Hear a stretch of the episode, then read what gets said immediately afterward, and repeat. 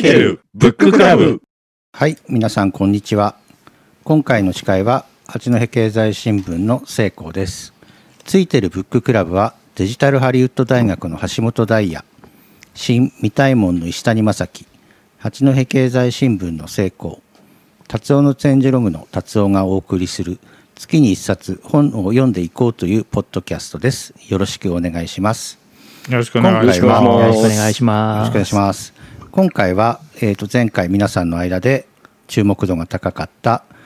近藤麻理恵さんとスコット・ソネンシェインさんの共著であります「 Joy at Work 片付けでときめく働き方を手に入れる」という本を紹介したいと思います。この本はあの今まで近藤麻理恵さんといえば片付けで有名でまあたくさんの本を出している方ですけれどもネットフリックスであのドキュメントも配信されていますけれども、うんうん。今回はそのビジネスの場にこんまりさんのメソッドを取り入れるという本で片付けのメソッドに関しては近藤麻理恵さんがビジネスのオフィスの心理学的な面からはスコット・ソネンシェイン博士が書いています。強調になっててそれぞれのコントラストも非常に楽しい作品となってます。それではあの皆さんが読んだ感想を聞いていきたいと思います、それではダイヤさんよろしくお願いします。はい、えーデジハリの橋本です。初めてこんまりの本を読んだと。いうお。あのまあ一言で言うと面白かったと。いうのが感想ですね。えー特にねこれ2人著者がいてこのスコット・ソネンシェインさんっていう、えーアメリカ人の、まあ、組織行動論の教授ですね。えーでまあ相当知識の量とかある人だと思うんですけども。でもなんかこの2人比べちゃうと実はこんまりってすごい文章が面白いというか えなんかときめく部分って全部こんまりさんが書かれた部分だなって正直お思ったんですよね。はいはいはい。だからあのやっぱりさすがのこんまりと世界のこんまりあの1200万部売るだけの、まあ、才能がやっぱりある人なのかなというふうに思いました。あとあのまあなんとなくテレビの番組とかで見ててし分かってたんですけども宗教っぽさがあるなっていう気がしましたね。ね。あの物を大切に扱うと必ず物は私たちに良いエネルギーを返してくれますとかね。あの あとやっぱり物に対する感謝を忘れちゃいけないっていうことを常に言ってて、私ちょっと笑っちゃったのは今回このこれ仕事版だからデジタルの片付け、えーコンピューターのファイルの片付けもありますよね。はいはいはいはいはいその時にもファイル一つ一つをゴミ箱に送る際にあのこれまで役に立ってくれたことに対するファイルへの感謝を送れと いうようなことを書いていて。あのまあちょっとさすがにそこまではやらないんだけどあのて徹底してんなといううんあの気がしてすごいそこら辺が面白かったですね。でもやっぱこの人は言葉の使い方がうまいですよね。なんか、うん。あの例えば日常の片付けと祭りの片付けっていうのがあるんだとか、うん。あの書類の片付けのルールは全捨てですとかね。なんかいきなり全捨てが基本ででなんかあのあと本とか書類文具などはカテゴリーごとに一気にやれとか非常にこう分かりやすい指導があってでその裏にいろいろ説明があって根拠があって。なるほどなるほどあのだから非常にこう方法論を語るやり方としてやっぱ上手い人だというあのうん。気がしました。はい、ただまああの一つ反論するとするとやっぱりデスクトップデジタルのねの部分はなんかこうこんまりさんってどうやらここに書いてるけどあのデスクトップに置いてあるのはストレージって書いたフォルダーとその日に使いたいいくつかのファイルだけがデスクトップにあってでそのストレージっていうフォルダーをクリックするとその下には書類フォルダーと写真フォルダーの2つがあってでその下にファイルが入ってるっていうようなことを書いていて。うんまあ美しい使い方だけれどもそのデジタルの場合あのそれは逆になんかうんデスクトップのコンピューティングのなんか能力をうまく活用しきれていない気もしてならずですね。あのデスクトップのところはちょっと私も言いたいことがあったがでも他は非常にこう良かったのでこの通り一度やってみますかねと思いました。そんな感じの感想ですね。あの、はい。星星はいくつですか？3.5 5つ星で。刻んだ。刻みましたねまあ、あの3よりは上だということですな。ああなるほど、うん。あの要は2人の書者がいてこんまりさんの部分が面白いんで その微妙な点数付けになっているんですよ。はい、はいはいはいはいはいはい、ありがとうございました。じゃあ続いて石谷さんどうでしょうか感想の方。はい。えーっとね、割と第三に似ちゃうんですけど、あの、まあ、一つはね、翻訳っていうのはあるのかなと思うんですよね。こんまりさんの部分っていうのは日本人が日本語でやっぱネイティブで書いてくるからちゃんと言葉にこうちゃんとなんかいろいろああそうか。入ってて、でやっぱね一つやっぱびっくりしたのがやっぱ実務能力の極めて高い人ですよね。うんだからちゃんとそのこういうことやりましょうって言った時にちゃんとステップを踏んで説明をしているからこれは読んだ人普通にできますよね。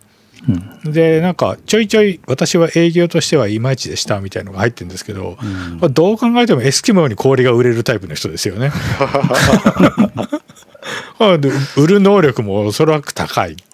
うんで、一番やっぱ感心したのは要するに神は細部に宿るってやつなんですよ。その事例とかを出す時に何だろう例えばこう最後の方に出てきたその机の上になんだっけな黒い物入れに歯ブラシが入っているみたいなうんところがあったんですけどそれとかって別に机に歯ブラシ入れが置いてあるでもいいじゃないですか。それをわざわざ黒いうんそのケースに入ったっていうそのうん細部の描写がちゃんとしてるんですよね。うんで多分それがあるからその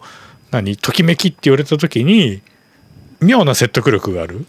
うん。その細部のね事例にしてもそのなんだろうそういう描写にしてもね非常に細部をちゃんと書く人だなっていうのは思ったんですよね。だからその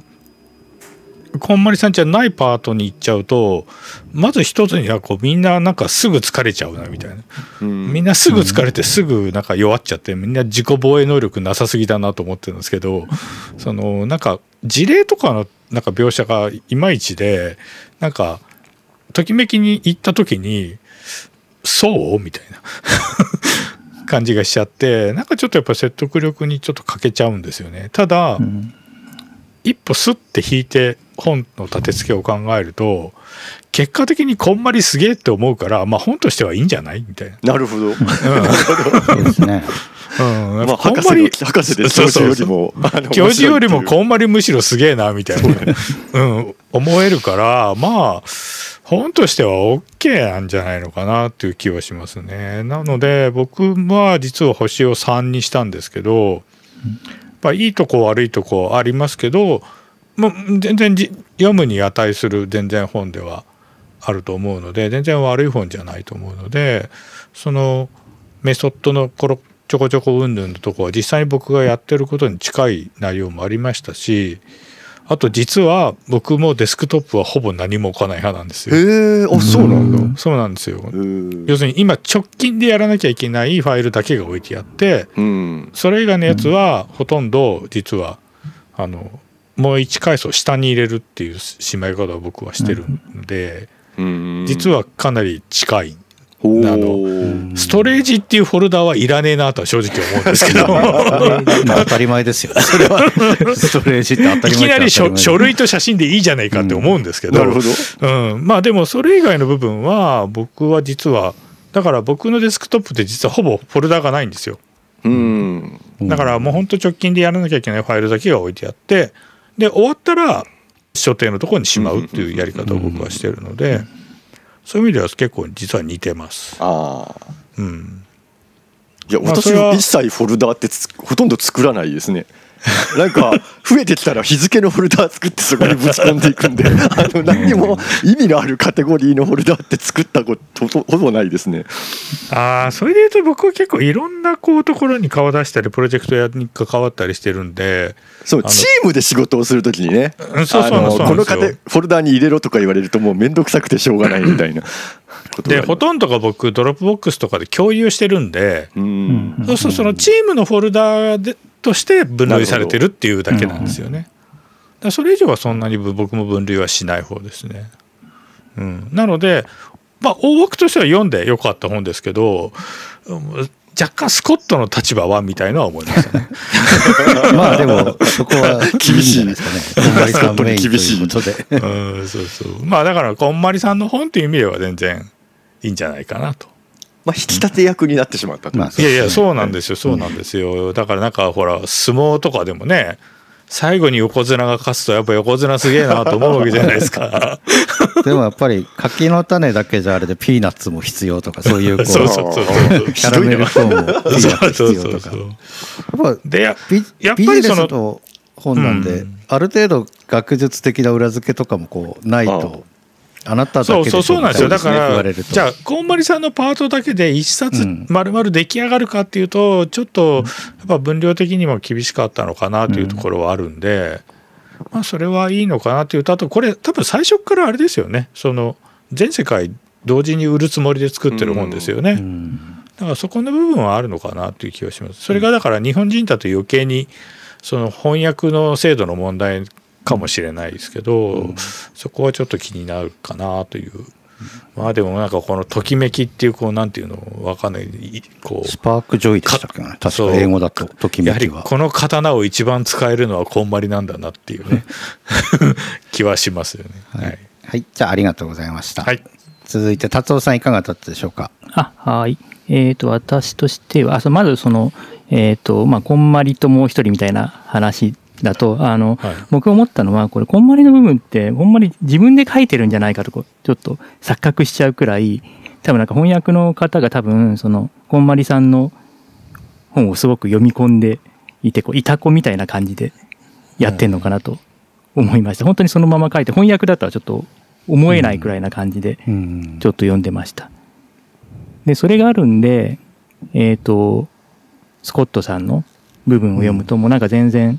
違うなっていうふうに、うんあの、感じてしまって、まあちょっとうん、こう、なんだろう、こんまりで盛り上がったんだけれども、ちょっとこう、スコットさんのところでちょっと静粛になってっていう、なんかそういう濃淡みたいのがちょっと感じました。まあでもこんまりパートは絶対本人がチェックしてますでしょうからね。そうですよね。そこはやっぱりネイティ本ブチェック人書きましたって言ってもなんか納得しちゃうくらいうん、そうそうそうな感じじゃないですか、これ。ね。そう。で、まあ、えっ、と、僕が、えっ、と、この本で、えっ、とな、まず何をこう、得たかったかっていうと、あの、仕事上の、まあ、あれですよね、領収書とかときめかないものはどうするんだと。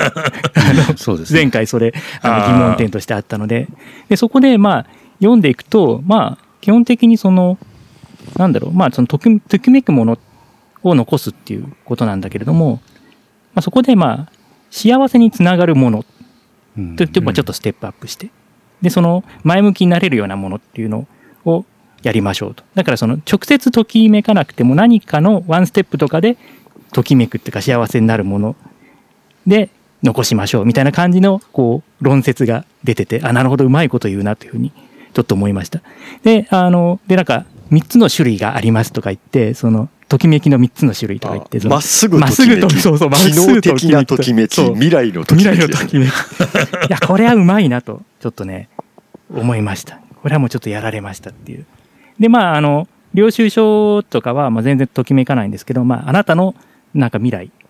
素晴らしい、輝かしい未来につながっているということで、ときめくのです。で、ちゃんとあの、きっちりと生産して、お金戻ってきて、ときめきますみたいなことが書いてあって、あ、そう、それが、こう、私が得たかった答えだったんだっていう、ちょっとね、感動すら思いました。うん、やっぱそのね言葉一つ一つがやっぱなかなりこう練られてるっていうかやっぱりその簡単なキャッチフレーズみたいのをきっちりとこう計算して配置しての伝えるってもうなんか宗教っぽいですね本当にね。なんかすごいなとちょっとね思いました。感動しました。がえっ、とまあただまあ全体的な星としては3つくらいかなと思っていて。うん、まああのスコットさんの話は面白いんですけどまああのまあよく読むようなその、まあ、心理学的なポイントを押さえたライトなビジネス本っぽい感じ、まあまあそうですよね。んライフハック本みたいな感じな雰囲気のちょっと平坦な感じになっちゃうところがあるのと、まああのその辺もなんかまあどっかで聞いた話だなみたいな話にに思ってしまうっていうところがあります。で、こんまりさんの話は、もちろんその僕もあのこんまりさんの本、あの何冊も読んでいるんですけれども、読んだ上でまたこう読んで、また感動してしまうっていうかね、こう、インプレッションを受けてしまうっていうところがあってそこは良いんですけれども、まあ、ちょっとまあいろいろ差し引きでまあ3くらいかなと、まあ、初めてあのこんまりさん読んだことない人でなんかビジネス書とか普段読むんだけれどもという人にはまああの結構おすすめできる本かなとは思いますけれども、まああのこんまりに詳詳しいというかあの ある程度知ってる方は まあそれほどかなっていうような感じです。はい私からはそんな感じです。はい、はい。ありがとうございました。僕は星は4ですね。お、まああのこのこんまりさんの本の今回の本ってあの僕しばらく捨てない捨てないっていうか売らないっていうかこうある程度僕本新陳代謝させて長年取っておく本とこうしばらく取っておく本とかもう何かあったら手放す本とか分けてるんですけども、うん。これは今回あのこのメソッドで自分の机がきれいになるまでは取っておくと思うのでそのそういう意味であのしばらくは置いておくという意味でこう星4になってますね。でこうなんか微妙にできそうでできないラインがいいなって思うんですよね。あの机片付けに1回5時間かかる。そうそうそうそれオフ驚いた。ィスの机は5時間って言って。であの辺の時間をちゃんと見せるあたりはすごいう5日間連続でやれって言ったら無理だし、1時間でできるって言うとちょっと嘘くさいけど、5時間集中してやればできるんだとできるんじゃないかなとか思ったりですねあと他にもそのフォルダの分け方とかもあまあやろうと思えばきっとそのこんまりさんと同じフォルダのやり方も一応はできるんじゃないかなと思ってですね。その自分でもできるんじゃないかなと実際やってみるとできないっていうののこう間が絶妙な感じがしてですね。うんうんその次また本が出たら読みたいなとか なんかそういう力になっていくのかなと思いましたね。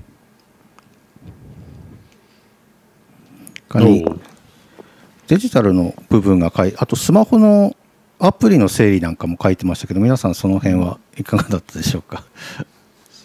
うん。あのどんどんかんインストールしてどんどんページが増えていくタイプなので 何とも言えないんですけど。アアプリもかなりシンプルでいいみたいに書いてるんですけどまあまあ僕それはねそのそれで済む人と済まない人がやっぱいるから。うんそうね、あの、こんまりのね、このデジタル仕事術は、作業量が少なければこれでいいのかなと思うんだけれども、うん。なんか作業量とか扱う情報量が異様に多い人は、ここうもいかなくね？とか思うんですが、まあサポートしてくれる人がいるっていう前提うんと、あとやっぱメインのその彼女のフィールドはどっちかというとやっぱ実実際の方じゃないですか、うん。テレビだったら実際の家に行ってみるとか、うん。公園で話すとかだと思うので、そうするとまあこれでもいけるよねっていう気はしますよね、正直ね。おそらくスマホ使ってる時間も私たちよりはだいぶ少ないのかもしれないです、うん。もしかしたら。ああ、そうかもしれないですね。あとね、私が一個ね、どうしてもね、一つだけ納得いかない場所が一個あってですね、はい。それはあの最初の方にあるんですけど、あの散らかっている方がクリエイティブは本当かっていう章があってであのここにこう天才たちの部屋は散らかっていた神話というものを最初に紹介しているんですけどこれをねこんまりは明確には否定できていない気がするのですよこの本の書き方だと。だからあのね。うんまあ、結局だからあのどういう状態がときめくと思いますか？あなたはって言ってあの、うん。この章は閉じている気がしていてあのやっぱりねここにも書いてあるけどピカソとかスティーブ・ジョブズとかのこう部屋とか机っていうのはもう盛大にこう散らかっていたということがあって、まあ、そういう話はもうたくさんありますよねきっとね。そのクリエイティブな人たちの机が乱雑だったと。だからこうそね。うん、そこに対するね明確ななんでそれでダメなのかはね書いてくれていないっていうのがね、惜しいみたいなのがある。うん。あとなんだかんだ言ってこうやっぱ片付けるとなぜみんな退社してしまうんだろうっていうのありますよね。退社する人多すぎないみたいな。あとねなんか僕はああれだ。そうだそうだ。結構ねショックだったっていうかびっくりしたのがなんだっけ。一応ビジネス書っていう形になってるからときめきという言葉がしっくりしない場合はほ他の言葉で置き換えても OK ですって書いてあってあー。OK なんだっていうね。ウキウキとかワクワクでもいいんですよね。そうそうそう。上何でもいい。とか出世するとかでもいいですかな。んかそうそそうう。何でもいいのかよみたいなね。うん。うん。なんか職種によっては馴染まないとかもあるんですかねもしかしたらときめくっていう。のは全然全くこうちょっと例えば葬儀屋さんとかそういう 職業とか何か消防とか警察とかそういううん緊張感まあまあそういうのはねうん。実務的な仕事はときめきとか言ってる場合じゃねえよみたいのはね まあ確かにあるかなって気はしますけどね。クリエイターの方でしたらねときめくとかがこうん。うしっくりくるというかそういうインスピレーションも大事かと思いますけど。いやでもねやっぱなんだろうテキスト力は高いですよね。テキスト力。のね。うん。そう書かなくてもいいのにみたいなところをやっぱちゃんと細かく表現するところはまあお見事だなと思いましたよ。そうですよねなんだっけね一番最後の方になんかその自分の子供が生まれてその仕事のやり方を変えなきゃいけないみたいななうん時と、あ違うわじゃあそそこじゃない。それもう少し前だ。だからその自分がまだ売れっ子になる前の時代の話とか書いてあってでまあその時に僕は一回お会いしてるんですけど、おおうん、でそのその売れ出したところの後にあたりであのついに顧客待ちリストが半年になった時っていう書いてあってこれ別に半年書かなくていいよねっていう。でも書くとやっぱりその細かい日数がちゃんと入ることでうん。あなんかきっとそうなのねみたいな、うん、そういうこう細かい表現のところがをなんかおろそかにしないのは偉いなと思います本当に。そうですね。あのすごい昔の話も結構書かれてますもんね。そのうん、自分がサラリーサラリーマンというかそうそうそうそう。いう会社へ勤めてた時代のすごい古い話もすごい克明に書かれてるんで。いやだから僕は一個そうだ。一個だけ納得いかないのは絶対営業としても優秀だったはずですよ。やっぱ売る能力が高い。うん、いやまあ納得いかない話は多々 多々あるなって感じはしますけど まあこんまり節ですのでそこはそうそうそうそう。あれですねまあさすが世界で最も影響力のある100人に選出された人みたいな。ことはありますね。ねすごいですよね。影響力が。なんてネットフリックスも第2弾そろそろ始まるんですよね確か。うんそうなんですね。うん。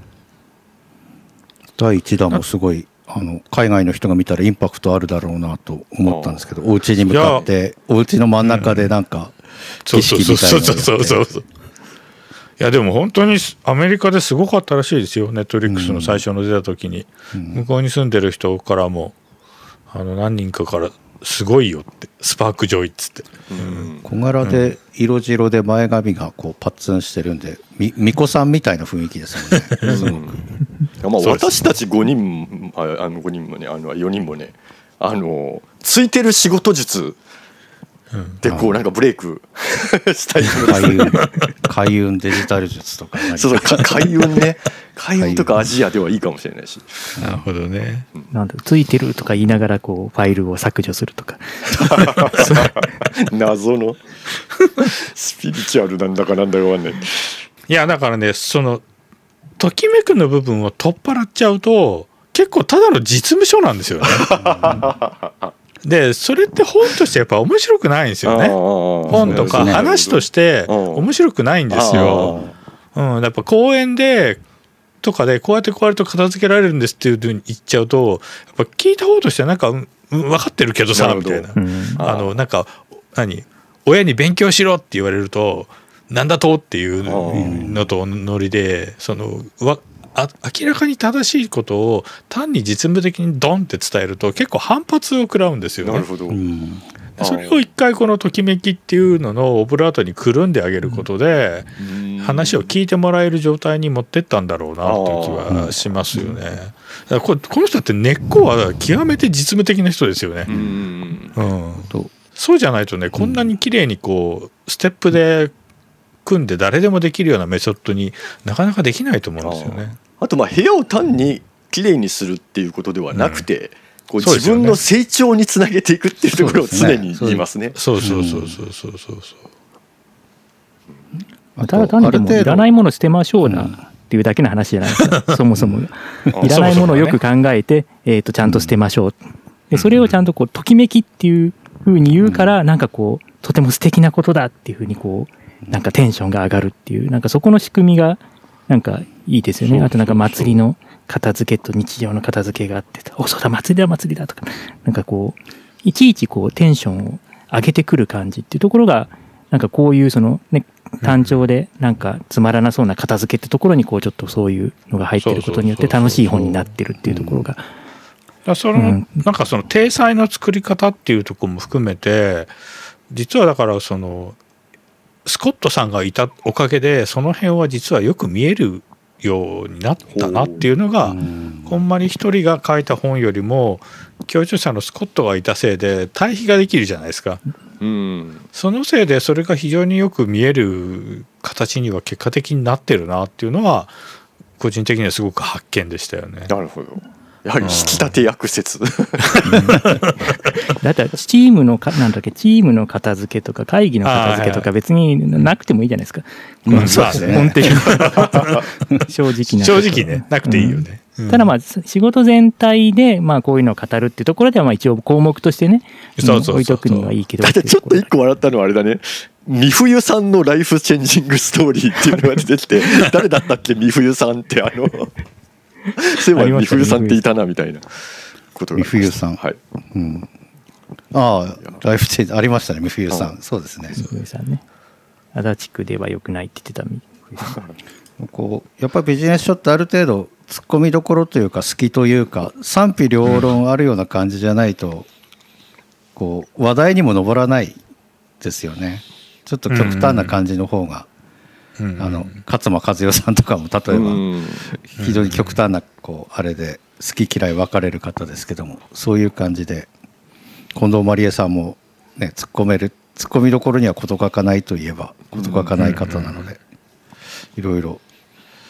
賛同する部分もありつつもやっぱちょっと自分は違うなみたいなところもあったりして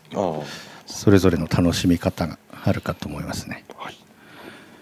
はい、じゃあ今回は近藤麻理恵さんとスコット・ソネンシェインさんの「 Joy at Work 片付けでときめく働き方を手に入れる」を紹介しましたもし興味を持った方がいらっしゃらぜひ手に取って読んでいただければと思います読んでみてあの感想がある方はハッシュタグをつけてツイッターなどに投稿していただけるととても嬉しいですではまたえーついてるブッククラブですね。あついてるブハッククラブハッシュタグをつけて、ツイッターなどで投稿してくれると嬉しいです。ではまた次回皆さんよろしくお願いいたします。